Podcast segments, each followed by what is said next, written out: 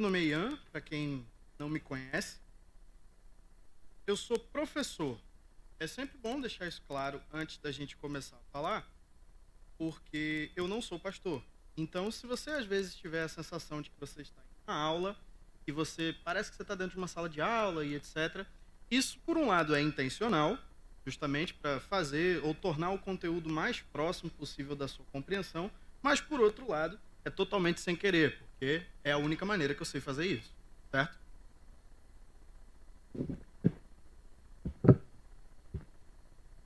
Eu queria.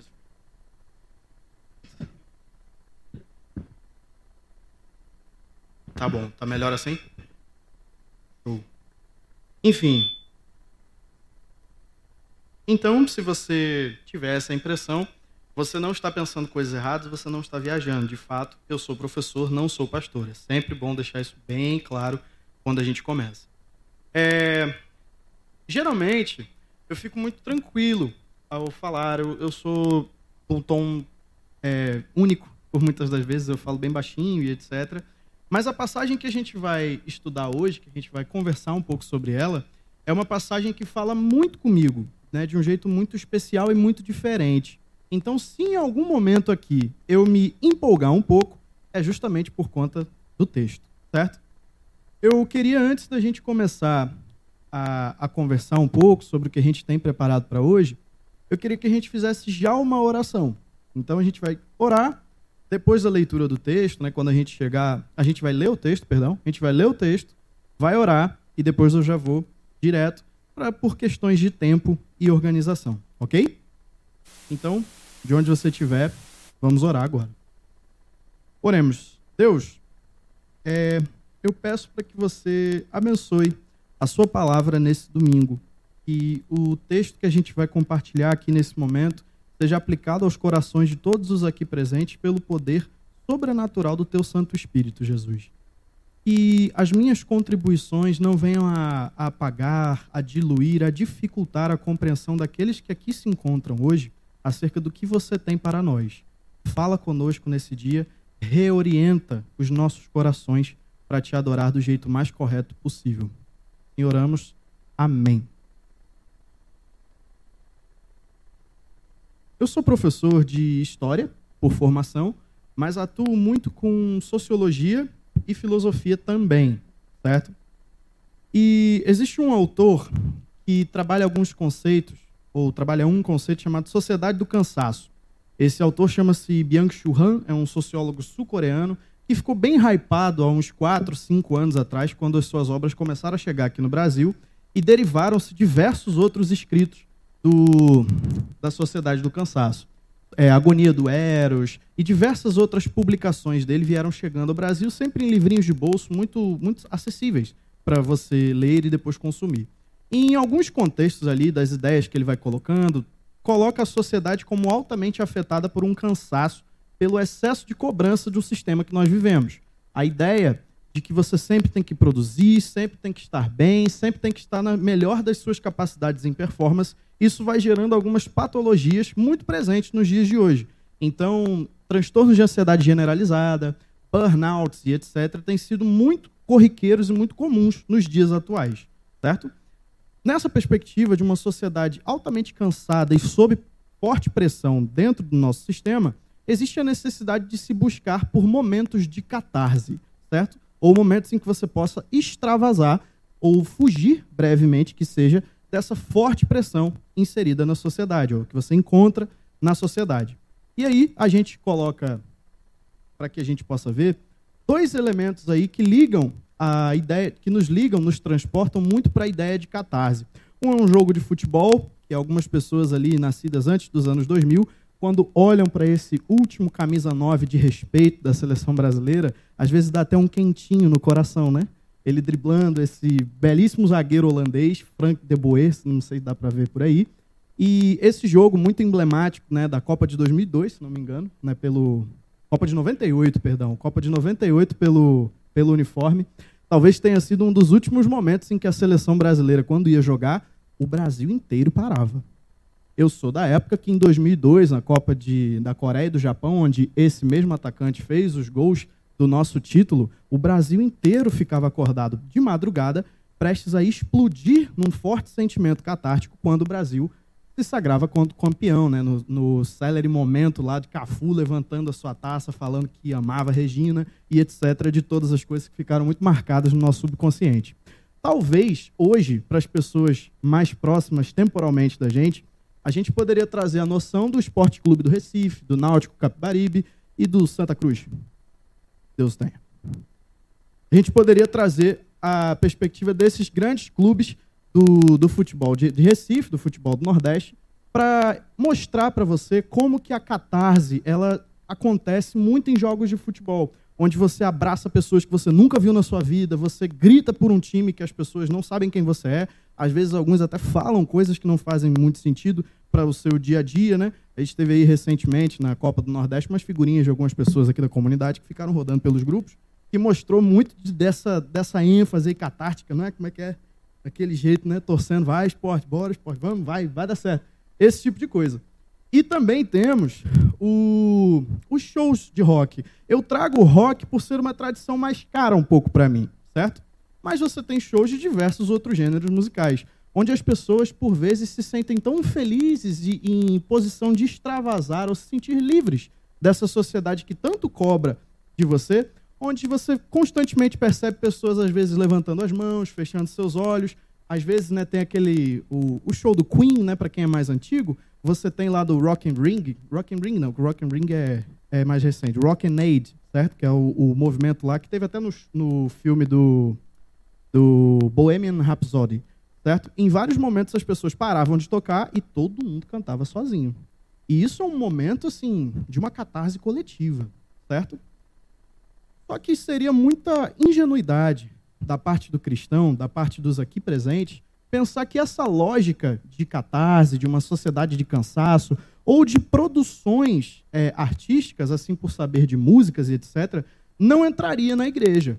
Porque sim, essas coisas também estão presentes dentro das igrejas, onde ambientes voltados ao louvor sempre tem às vezes, é, sempre tem às vezes não, né? Sempre tem é, suas organizações espaciais muito próximas, certo? Paredes pretas, jogos de luzes, fumaça e etc, e etc. Existe sim uma lógica de uma indústria cultural por trás de na necessidade de você construir padrões e vender coisas, certo?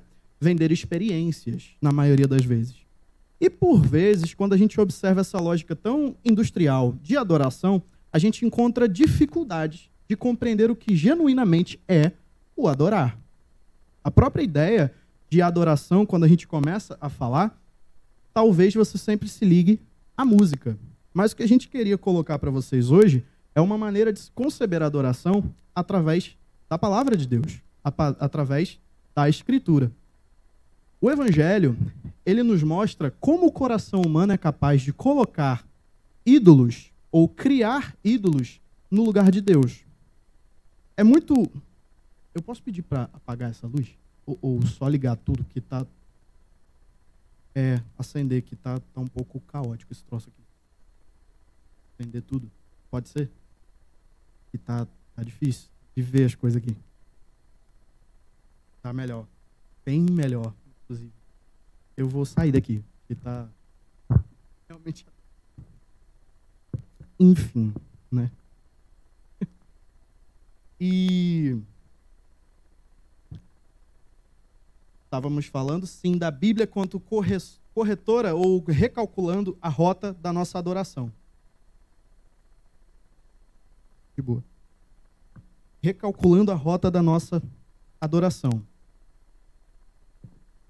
É muito comum que pastores, que bandas, que igrejas possam ocupar o lugar que única e exclusivamente pertence a Deus na nossa adoração. Então, o que a gente traz aqui para vocês quanto frase de um, de um reformador, a gente pode assim dizer, é que o coração humano ele é uma fábrica constante de ídolos. Ou seja, se a gente não olhar atentamente ao nosso coração, se não vigiarmos atentamente as nossas práticas diárias, muito obrigado.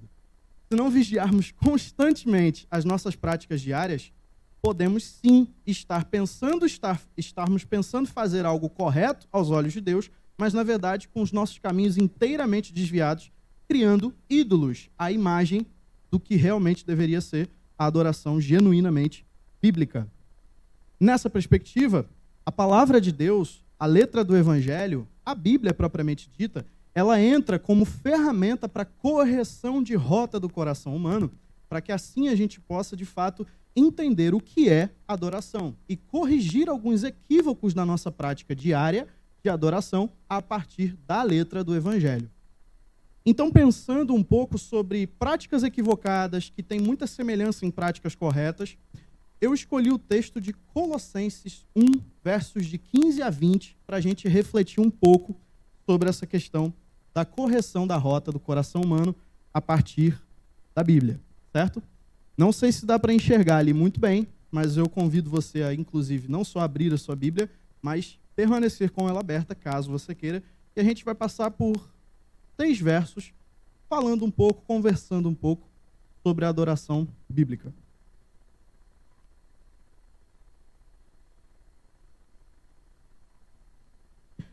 Diz assim: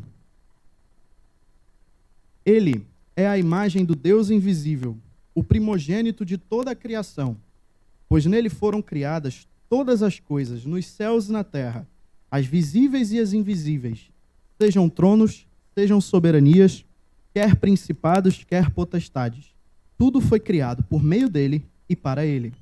Ele é antes de todas as coisas, nele tudo subsiste. Ele é a cabeça do corpo, que é a igreja.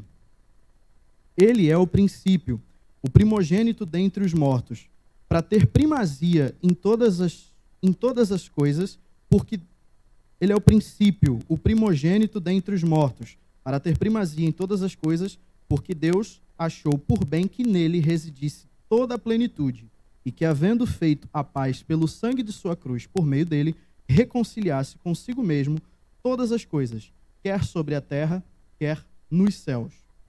A gente precisa partir para uma contextualização rápida, para a gente entender mais ou menos o que está acontecendo ali no fundo da carta aos Colossenses, né? Que Paulo está escrevendo num contexto de prisão.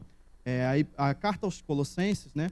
Ela está junto do que a gente chama na Bíblia de epístolas da prisão, certo? Onde Paulo estava preso em Roma por conta da sua arguição junto às representações de autoridade romana da época, romanas da época, e ali preso, recebendo algumas visitas, produziu alguns, algumas preciosidades bíblicas.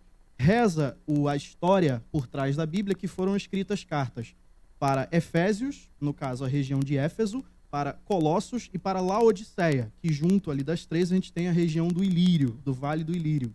A carta aos Colossenses é essa que a gente tem, a carta aos Efésios nós também temos, mas essa, a Laodiceia, se perdeu na história. Mas acreditando que Deus é soberano, se a carta não está aqui, é porque ela não teria o conteúdo necessário para a nossa reflexão nos dias atuais. Amém? Esse amém titubeante é maravilhoso, né? A gente fica um pouco temeroso, mas enfim. Acreditamos sim que o cânon bíblico ele é formado junto da autoridade, da soberania de Deus. Mas Paulo ali, ele estava confrontando alguns ensinos equivocados que estavam caminhando por aquela região do Ilírio. Que ensinos eram esses? A igreja de Colossos não foi plantada por Paulo, muito pelo contrário. Após algumas pregações, um rapaz chamado Epáfras, sendo convertido, foi para a região de Colossos e plantou aquela igreja. E sendo orientado em cima do ensino paulino, foi dando continuidade até que chegaram alguns novos mestres com ensinos diferentes. Esses ensinos constituem o que é chamado historicamente da heresia de Colossos essas heresias, a gente não tem muita certeza acerca do que pode ser de fato, porque muitos, muitos achados, ou muitos achados foram perdidos, não, né? Muitas questões se perderam, muitos artefatos se perderam, mas a partir de uma espécie de engenharia reversa, ou seja, com o que a gente tem de Paulo confrontando o ensino da heresia de Colossos, a gente consegue remontar mais ou menos o que, que seria isso. O que, que seria a heresia de Colossos? Para a gente não despender de tanto tempo, seria um, uma mistura de diversas perspectivas cristãs judaizantes daquele contexto, junto de visões neoplatônicas, certo? Para quem não sabe, o neoplatonismo ele é uma visão com elementos místicos e religiosos da filosofia platônica. Então, no neoplatonismo, você vai ter uma divisão muito grande entre espírito, num, num âmbito mais elevado, e matéria, ou carne, de um jeito mais baixo, vamos dizer assim. E existiria um gap, e aqui é chamado de pleoma, certo? Nesse gap habitariam seres espirituais das mais diversas castas e através de um acesso a um conhecimento secreto, que seria vedado apenas àqueles que se santificam e buscam a doutrina neoplatônica, você poderia ter acesso a esse conhecimento mais elevado e assim chegar à realidade de Deus, certo? Esse ensino era o ensino que estava rolando ali pelos Colossen, é, pela região de Colossos, e Epáfras, sem saber como rebater, foi até Paulo em Roma e lhe pediu socorro. Então a gente tem a escrita da carta aos Colossenses chegando para a gente nesse contexto, certo? Nesse contexto que ela chega. E no verso 1 até o verso 12 aproximadamente, você tem muitas saudações de Paulo à igreja de Colossos. A gente poderia falar muitas coisas interessantes aqui que ali existem, mas do verso 13 em diante, em especial do 15 até o 20, a gente tem uma forte cristologia paulina. Ou seja, Paulo está reforçando a identidade de Cristo, seus atributos e suas funções propriamente ditas no plano grande da salvação, do plano de Deus para a salvação das pessoas. E no caso do texto que a gente está aqui colocando para vocês, dos versos 15, 16 e 17, ele vai estar tá falando muito sobre a criação. Nos versos 18, 19 e 20, sobre a redenção. Nessa perspectiva, a gente constrói o cenário por trás da passagem que a gente vai trabalhar agora. E o controle me ajudar e ajudou. Aqui eu destaquei em vermelho nos próximos slides para facilitar um pouco para vocês os, as passagens que a gente vai estar conversando um pouquinho em cima. Diz assim: o qual é a imagem do Deus invisível, o primogênito de toda a criação. Colossenses 1, verso 15. Nesse verso, a gente tem a apresentação de quem Jesus é, certo? Jesus sendo a imagem do Deus invisível. O termo imagem aqui utilizado ele é um pouco diferente da imagem acerca da criação de Adão, propriamente dito, ou de nós, seres humanos. Nós, seres humanos, somos uma representação, uma espécie, uma espécie de espelho difuso do que seria Deus. Refletimos a Deus, mas não, não guardamos a integralidade do que seria Deus. Quando a gente fala que Deus, ou Jesus, a imagem do Deus invisível, esse termo, por ser diferente, coloca que Deus é a representação exata de quem Deus é. Jesus é a representação exata de quem Deus é.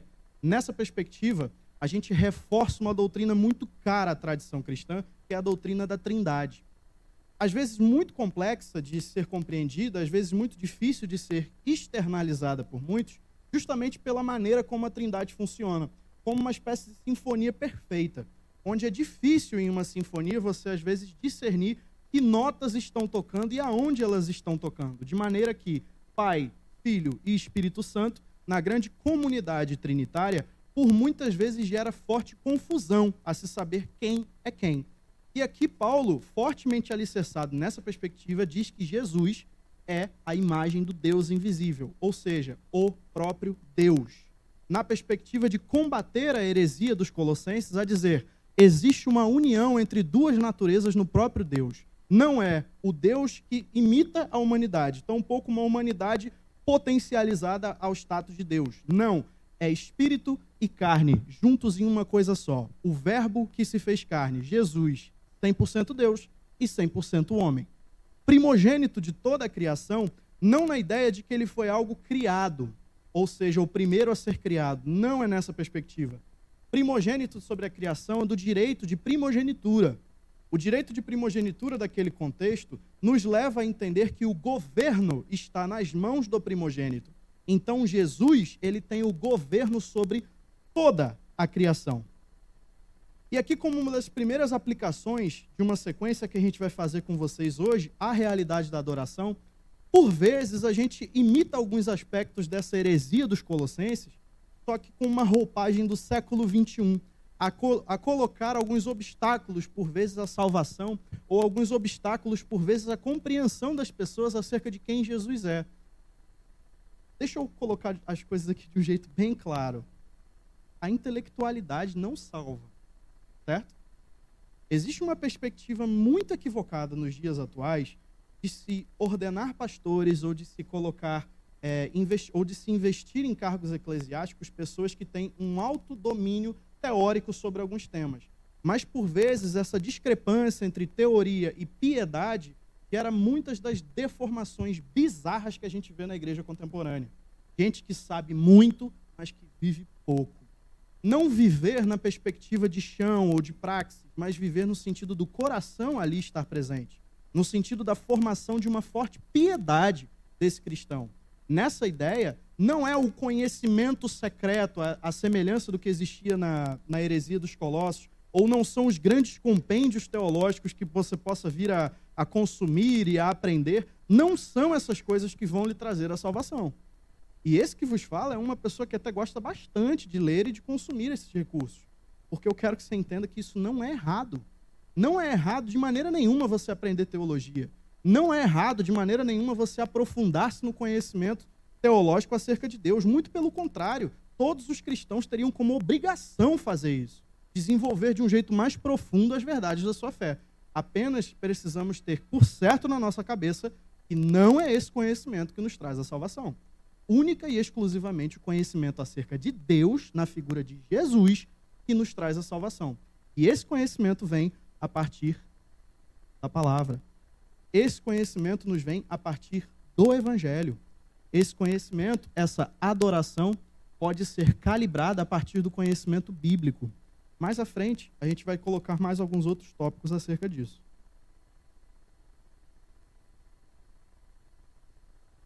Eu tenho que apontar para lá, né? Por conta do. Enfim. Foi demais aí. Voltou. Foi demais de novo. Existe uma potestade que às vezes interfere na tecnologia, né? Logo agora que a gente vai falar das regiões de tronos, dominações, quem é um irmão aí um pouco mais pentecostal, amarra esse espírito aí, em nome de Jesus.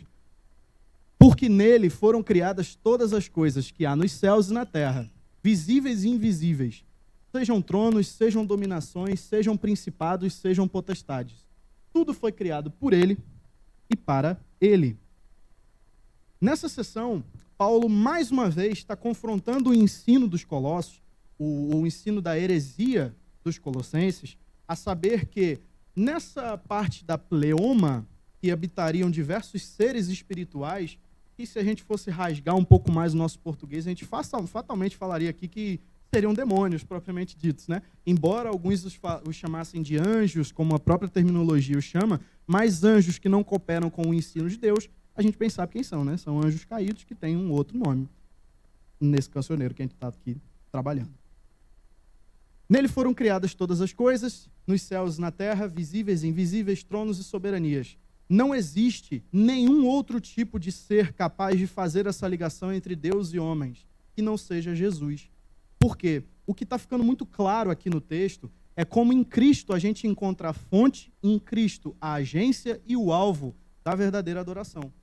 Tudo é para Jesus. Tudo está em Jesus e tudo encontra significado em Jesus. A nossa adoração ela não pode ser centrada em nenhum outro aspecto da criação, correndo sérios riscos aí da gente reduzir demais o nosso, a nossa abrangência em adoração, se não contemplarmos Cristo como centro único e efetivo da nossa adoração, ou dos nossos movimentos básicos de adoração. Certo? E aqui eu não posso deixar de fazer uma referência quando a gente vê tronos, principados e etc., professores de história aqui presentes sabem que às vezes o nosso coração bate forte, a gente está vendo alusões a questões políticas aí presentes.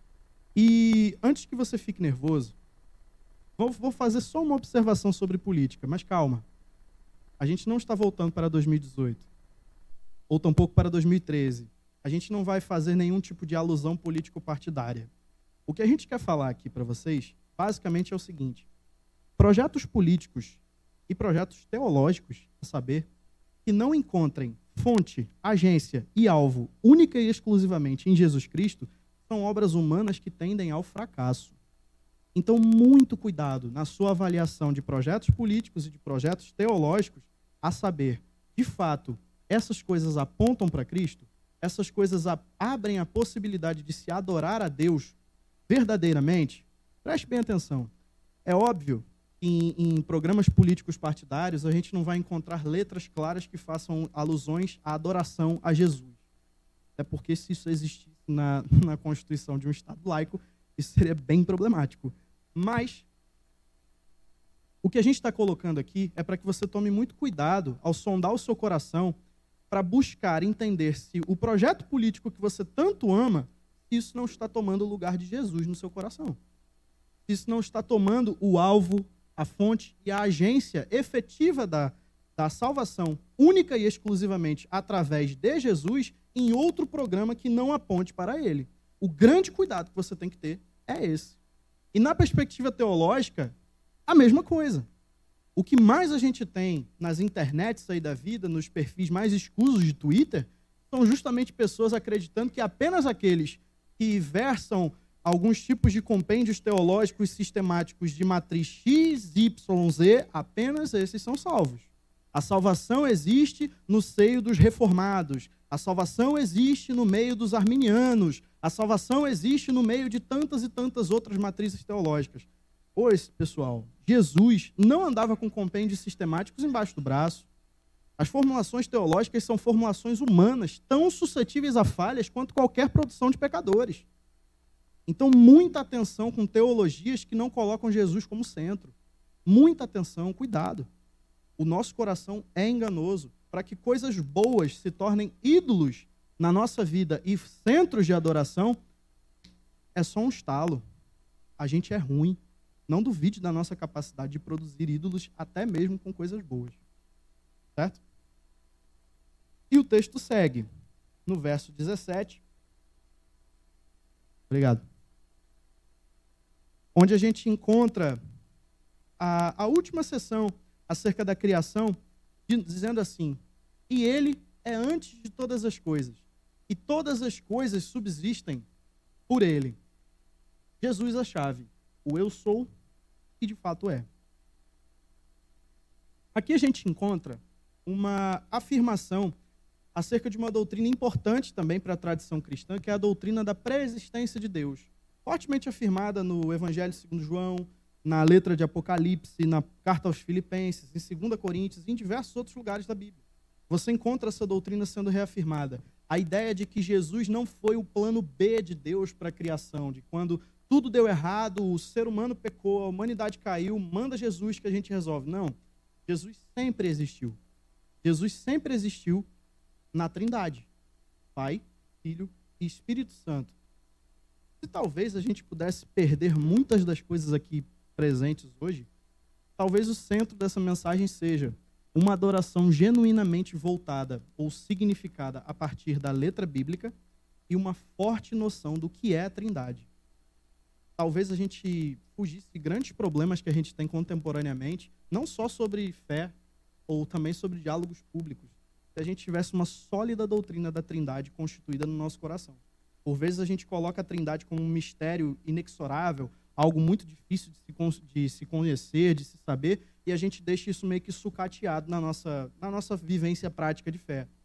Mas eu fortemente encorajo você a estudar um pouco mais sobre isso. Porque a Trindade mostra uma essência relacional do próprio Deus, e essa essência relacional está presente em nós. Essencialmente, seres humanos são seres racionais. E nas nossas relações é que a gente encontra o significado vivo de movimentos de adoração, de evangelização e a fé pública propriamente dita. Então, para que a gente fuja de equívocos, um estudo mais analítico sobre a Trindade se faz muito necessário. A gente tem que fugir dessa noção de que mistérios são para revelações futuras quando estivermos com Deus, mas que sim podemos estudar acerca de pessoas que foram genuinamente iluminadas por Deus para nos mostrar caminhos a compreender algumas doutrinas, certo? E nesse verso, além dessa explanação acerca da pré-existência de Deus, existe da, da pré-existência de Jesus, existe a forte compreensão de que em Jesus todas as coisas foram criadas e encontram seu significado último de existência. Jesus, no plano das eras de Deus, ele é o segundo Adão. Ele é o Adão pelo qual o projeto da humanidade encontra sucesso, encontra redenção. Jesus, sempre existindo. Jesus criado. Jesus criado não, Jesus na criação, perdão. Jesus sempre existindo, Jesus na criação aponta para a possibilidade de uma, de uma humanidade que deu certo. de uma humanidade que não caminha pelo fundamento do pecado, mas caminha pelo fundamento da graça, caminha pelo fundamento da justificação, que pode ser acessada única e exclusivamente a partir de Jesus. É incrível como a gente professa algumas coisas muito sérias e muito fortes, contundentes com a nossa boca, dizendo que Jesus Cristo é o nosso Senhor. Se você der uma rodada por aí, meio-dia, você vai ver vários carros, é, meio-dia, você vai ver vários carros, às vezes, com adesivinho, Jesus Cristo é o Senhor, dirigido por mim, mas guiado por Deus, e diversos outros adesivinhos que você vê por aí. Afirmamos fortemente algumas doutrinas próximas a essa ideia de que todas as coisas subsistem sobre Deus. Mas é impressionante como não despendemos de tempo para estudar e aprender as coisas acerca de Deus. Adoramos a um Deus que por muitas vezes não o conhecemos, ou às vezes limitamos o nosso conhecimento acerca da pessoa de Jesus única e exclusivamente acerca de alguns substratos básicos que a gente recebe num domingo. Pessoal, por muitas vezes o que a gente recebe num domingo em uma pregação é um fragmento muito pequeno de uma reflexão de um homem tão falho quanto qualquer um de vocês acerca de verdades eternas se esse estímulo dado aqui na frente não encontrar espelho nas suas devocionais diárias ou na sua vida ordinária, nada surte. Não adianta, não faz efeito nenhum. Muito provavelmente, pela lógica da nossa sociedade, amanhã no almoço você não vai mais lembrar nada do que você ouviu aqui hoje. E isso ficou? As verdades tão importantes que aqui estão sendo compartilhadas, ou doutrinas tão profundas que estão sendo ditas aqui, ficaram apenas no esquecimento de uma janela muito curta de um domingo? Devemos sim calibrar a nossa perspectiva de adoração bíblica em cima de uma prática devocional altamente impregnada pela palavra de Deus. Cada vez mais valorizamos, e nada contra essa perspectiva, pelo amor de Deus, não me entendam mal, mas cada vez mais valorizamos diversos outros elementos da adoração que não a própria palavra. Despendemos de muito tempo com música, de muito tempo com outros artigos culturais e artísticos dos mais diversos, seja teatro, sejam vídeos, sejam diversas coisas, mas a própria reflexão bíblica ficou para trás há muito tempo. Tantas pessoas só pegam na Bíblia, por vezes, quando vão fazer um estudo de um pequeno grupo, quando vão fazer um, um, estudo pessoal, às vezes ali num culto doméstico ou de um alguém, ou quando vão dar alguma aula em EBD ou coisa do gênero. A Bíblia ela precisa ser o centro da nossa adoração sempre. Mais à frente a gente vai tocar de um jeito bem duro acerca desse ponto, mas aqui a gente queria deixar aqui a ideia de que tudo subsiste em Deus está para a gente revelado na Escritura. Nada do que eu estou falando aqui é novo. Você tem acesso a tudo isso daqui há muito tempo. Basta você ler. Basta você entender que o fundamento básico da sua adoração não ocorre nesse espaço em apenas uma janela de duas horas semanais. É dia a dia, junto do texto bíblico, você e o próprio Jesus, orando, lendo, meditando e adorando a Deus. Certo? Agora a gente passa para a segunda parte do texto, onde está sendo dito, onde estão sendo ditas algumas coisas acerca da redenção. A gente explicou basicamente quem é Jesus no sentido de a criação existe e encontra todo o seu significado nele. O que é Jesus, alguns dos seus atributos, né? o que é, de onde ele veio, para onde ele vai, o que, que ele faz, qual é o significado dele na história da redenção, certo? E agora a gente vai caminhar um pouco mais para a redenção e para o encerramento da nossa palavra hoje. Ele e ele é a cabeça do corpo, da igreja, é o princípio e o primogênito dentre os mortos, para que em tudo tenha preeminência. Jesus é o Senhor da igreja. É, em alguns outros trechos bíblicos, de autoria de outros tantos, do próprio Paulo, existem referências à multiplicidade de dons e multiplicidade de coisas existentes na igreja. E a igreja continuamente, na literatura bíblica e no nosso cancioneiro básico, é tratado como o corpo de Cristo. Se o corpo é de Cristo, o cabeça só pode ser ele, certo? Alguns autores às vezes divergem acerca da autoria paulina disso daqui, que tem a questão que a gente nem entrou tanto sobre esse trecho de Colossenses ser um hino antigo da igreja primitiva, ser uma autoria paulina, não se sabe ao certo, mas a gente não vai entrar nessas questões de discussão ou desses pormenores aqui com vocês. Mas quando é afirmada a noção de que Cristo é o cabeça da igreja, significa que ele é o governante da igreja. Nessa perspectiva, eu quero ser muito enfático ao dizer que o pastor dessa congregação não é Rodrigo. Ele é ordenado por Deus para tomar conta dessa comunidade, mas o pastor dessa igreja é Jesus. A autoridade suprema dessa comunidade é Jesus. De maneira que, se Rodrigo, Deus assim o livre e permaneça, permaneçamos orando pela nossa liderança da igreja, para que ele permaneça sendo fiel a Jesus Cristo. Mas ai de nós que se algum dia Rodrigo venha se desviar do, do, do governo de Jesus, a sua obediência não é Rodrigo, a sua obediência é Jesus. E aqui eu trago uma filósofa judia do século XX chamada Hannah Arendt, para a gente conversar um pouco brevemente com vocês. Hannah Arendt, filósofa judia que sofreu bastante com alguns efeitos do nazismo alemão daquele contexto, escreve diversos livros, você deve ter ouvido falar dela, talvez pelas origens do totalitarismo, a noção antissemita do Estado nazista e etc., né, algumas análises que ela ali faz, ou às vezes um outro escrito dela muito comum, que é chamado Entre Passado e o Futuro, é uma filósofa, uma socióloga de ampla produção, e às vezes o pessoal aí que frita muito a cabeça nos vestibulares sabe que às vezes citar Hannah Arendt junto de Bauman é sucesso. Então você talvez conheça um pouco de Hannah Arendt, mas não conheça uma literatura interessantíssima dela, que é Eichmann em Jerusalém. Paul, eu não sei falar esse é alemão, né? mas enfim, Eichmann foi o responsável em Berlim, na Berlim nazista, por fazer a acepção de quem iria e de quem não iria para os campos de concentração. Quando o terceiro Reich hitlerista cai, ele foge para a Argentina, indo para a Argentina, fica durante algum tempo ali, mas logo é descoberto, é aprisionado e é levado para ser julgado na cidade de Jerusalém. E Hannah Arendt é convidada a participar desse julgamento. E ela escreve um pouco sobre como foi esse julgamento. E o grande, ah, o fator tão curioso existente ali é o fato de que Eichmann, em momento nenhum, reconhece a autoria dos seus crimes. Pois o todo, todo instante ele fala: Eu apenas estava cumprindo ordem. Apenas cumpria ordens. E Hannah Arendt, nesse escrito e em alguns outros, desenvolve uma noção chamada banalidade do mal, suspensão da razão e ausência do caráter humano. Que seja isso. A maldade ela era tão presente nos campos de concentração nazistas que, por vezes, os seres humanos perdiam a capacidade de discernir o que era bom ou ruim e cumpriam ordens cegamente, sem fazer juízos de valores acerca do que era bom ou do que era ruim. Essa realidade acontece nos nossos arraiais, assim por saber. Existem muitas comunidades cristãs onde líderes mal intencionados ou apontando para outros fundamentos se utilizam da sua posição para. Deixa eu fazer uma observação aqui. É, caso vocês tem algum gatilho despertado a partir dessa fala, depois converse comigo, converse com o Rodrigo, a gente está aqui justamente para ajudar você, certo? Fecha parênteses. Alguns líderes se utilizam da sua posição para abusar de seus presentes em comunidade.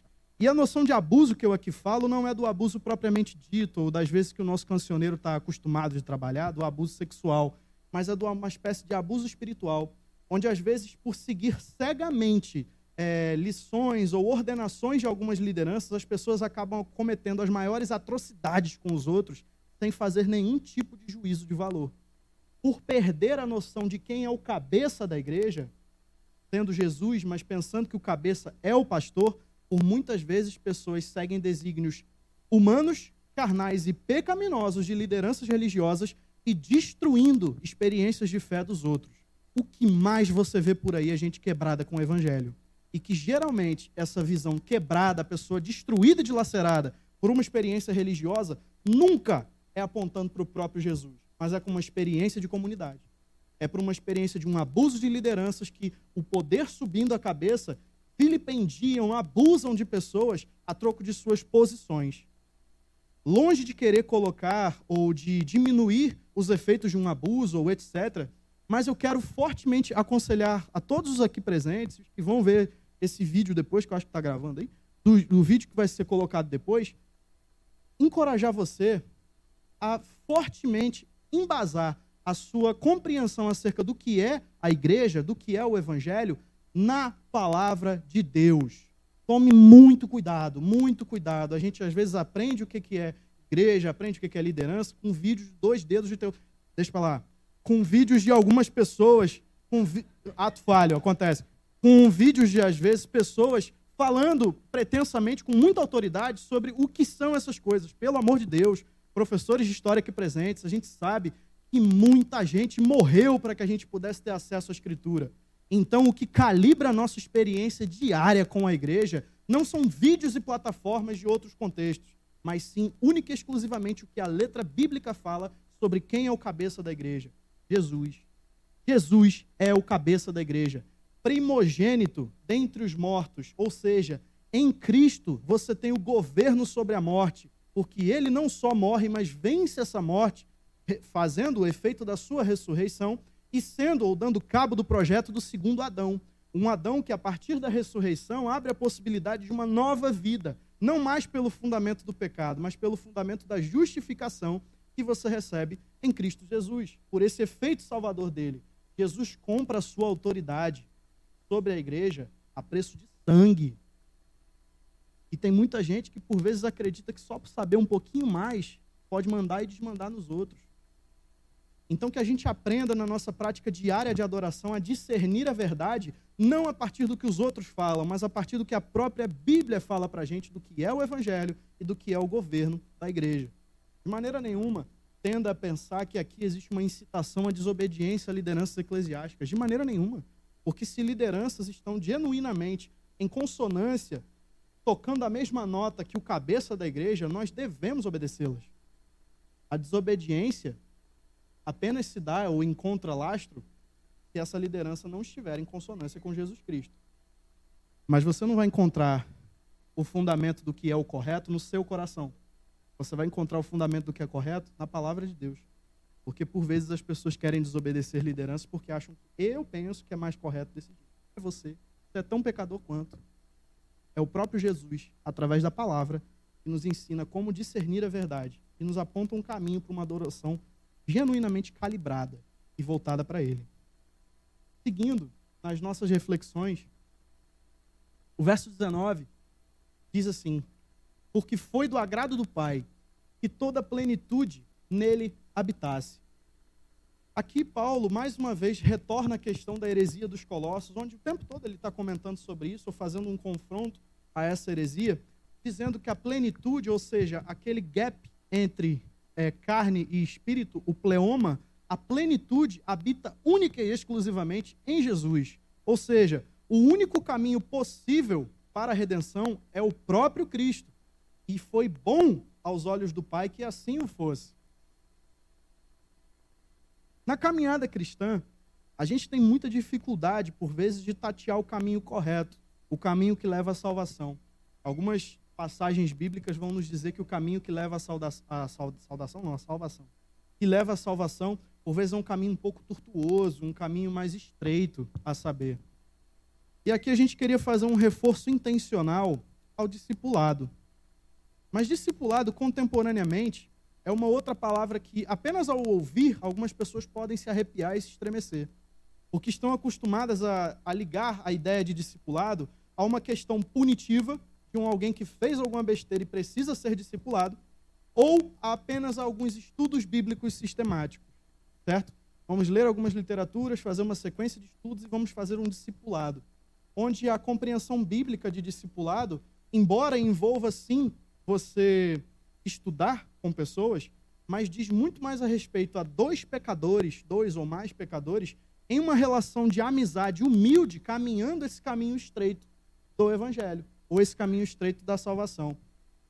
A pluralidade nas nossas comunidades cristãs ela é tão interessante porque aonde eu consigo me salvar, ou seja, onde eu consigo pular algumas pedras desse caminho, eventualmente são pedras em que o meu irmão vai tropeçar. Então eu tenho a função de auxiliar o meu irmão a não tropeçar nessa pedra. Porque lá na frente ele pode me ajudar a não tropeçar em uma pedra que eu tenho dificuldade e ele não.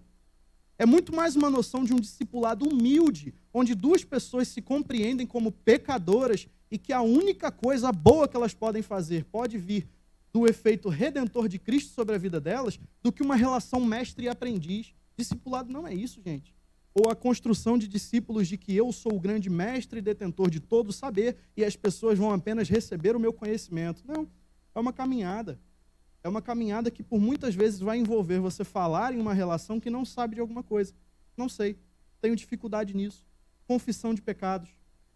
Para que a gente possa entender nesse significado que o único que é capaz de nos conduzir à salvação, o único que é capaz de nos conduzir à redenção é o próprio Jesus, e não os meus esforços ou as minhas capacidades individuais. E caminhando para o encerramento, no verso 20, não passou aqui? Agora passou? Nós temos um grande chamado.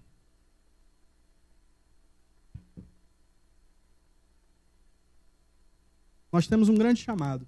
O texto diz assim: Havendo por ele feito paz pelo sangue da sua cruz, por meio dele reconciliasse consigo mesmo todas as coisas, tanto as que estão na terra como as que estão nos céus. No PG da gente, lá da Zona Norte, meu, da Kes, do Júnior, da Sara, é, algumas semanas atrás a gente trabalhou esse texto. E nessa parte falei assim, fiz uma brincadeira com eles, né? dizendo assim, gente, esse termo todas as coisas, no grego, significa todas as coisas. Mas se você for para um, um, aramaico mais provinciano ali, da região de Nazaré, esse todas as coisas encontra um significado de todas as coisas. Ou seja, em Cristo, todas as coisas serão reconciliadas. Mas cuidado. Quando a gente fala que todas as coisas serão reconciliadas, a gente precisa entender o que, que o texto está falando. O texto está falando sobre as coisas na terra e nos céus, ou seja, as coisas criadas não significa dizer que todos serão salvos. Porque esse grande momento em que Cristo retornará, para aqueles que têm parte com Ele, será o maior momento das nossas vidas ou o maior momento de quando estivermos em glória. Mas para aqueles que viram as costas para Jesus, será o princípio de grande sofrimento, ou de grande chorar e ranger de dentes. Muito sofrimento aguarda aqueles que viram as costas voluntariamente contra o Evangelho, contra as verdades de Jesus.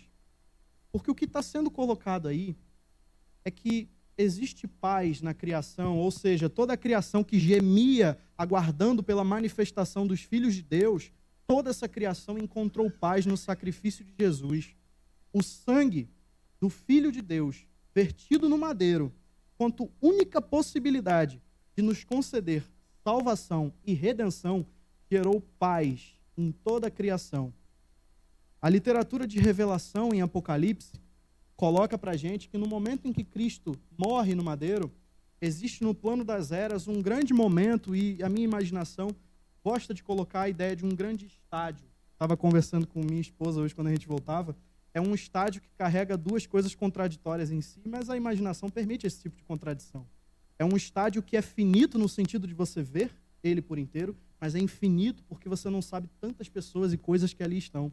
Porque a literatura de revelação nos fala que toda a criação, todos os seres viventes, cantam um cântico de louvor e adoração ao Cordeiro, ao único que é digno de desatar os selos, de efetivar a obra de salvação na vida de todos os outros que ainda não encontraram salvação em Jesus Cristo.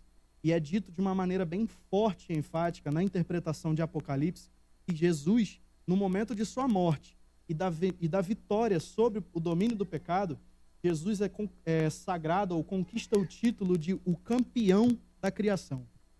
Ele venceu. Jesus venceu o pecado. Sobre mim e sobre você que recebemos essa verdade, essa realidade do sacrifício efetivo de Cristo que nos salva do pecado, sobre nós não existe mais uma letra de condenação. Sobre nós existe uma letra de justificação, de salvação. O grande convite que nós temos para esse dia de hoje, para você, é que você receba essa verdade da redenção existente única e exclusivamente em Jesus Cristo. E que você possa, a partir da sua meditação bíblica mais acurada, entender as verdades do Evangelho, entender quem Jesus Cristo é, para a partir dessa compreensão dele sendo o campeão da criação, o vencedor da morte, o promotor da vida, o único veículo capaz de te promover a verdadeira salvação, a partir dele, você deve guiar todos os seus movimentos de adoração. Amém? Queria convidar você a baixar sua cabeça, orar com a gente nesse momento, para a gente finalizar o vídeo de hoje. Oremos. Deus, muito obrigado por esse momento em que estivemos aqui reunidos como sua igreja, honrando ao Senhor como cabeça desse corpo aqui reunidos onde estudamos algumas coisas contidas na Sua palavra que nos ajudam a calibrar ou a recalcular a rota dos nossos corações nos nossos movimentos de adoração. Que no nosso dia a dia, Senhor, sejamos capazes de te adorar em espírito e verdade a partir daquilo que o Senhor diz acerca de quem você é, acerca do que você faz na sua palavra. Assim te oramos, Senhor, de aos nossos corações. No teu nome, amém.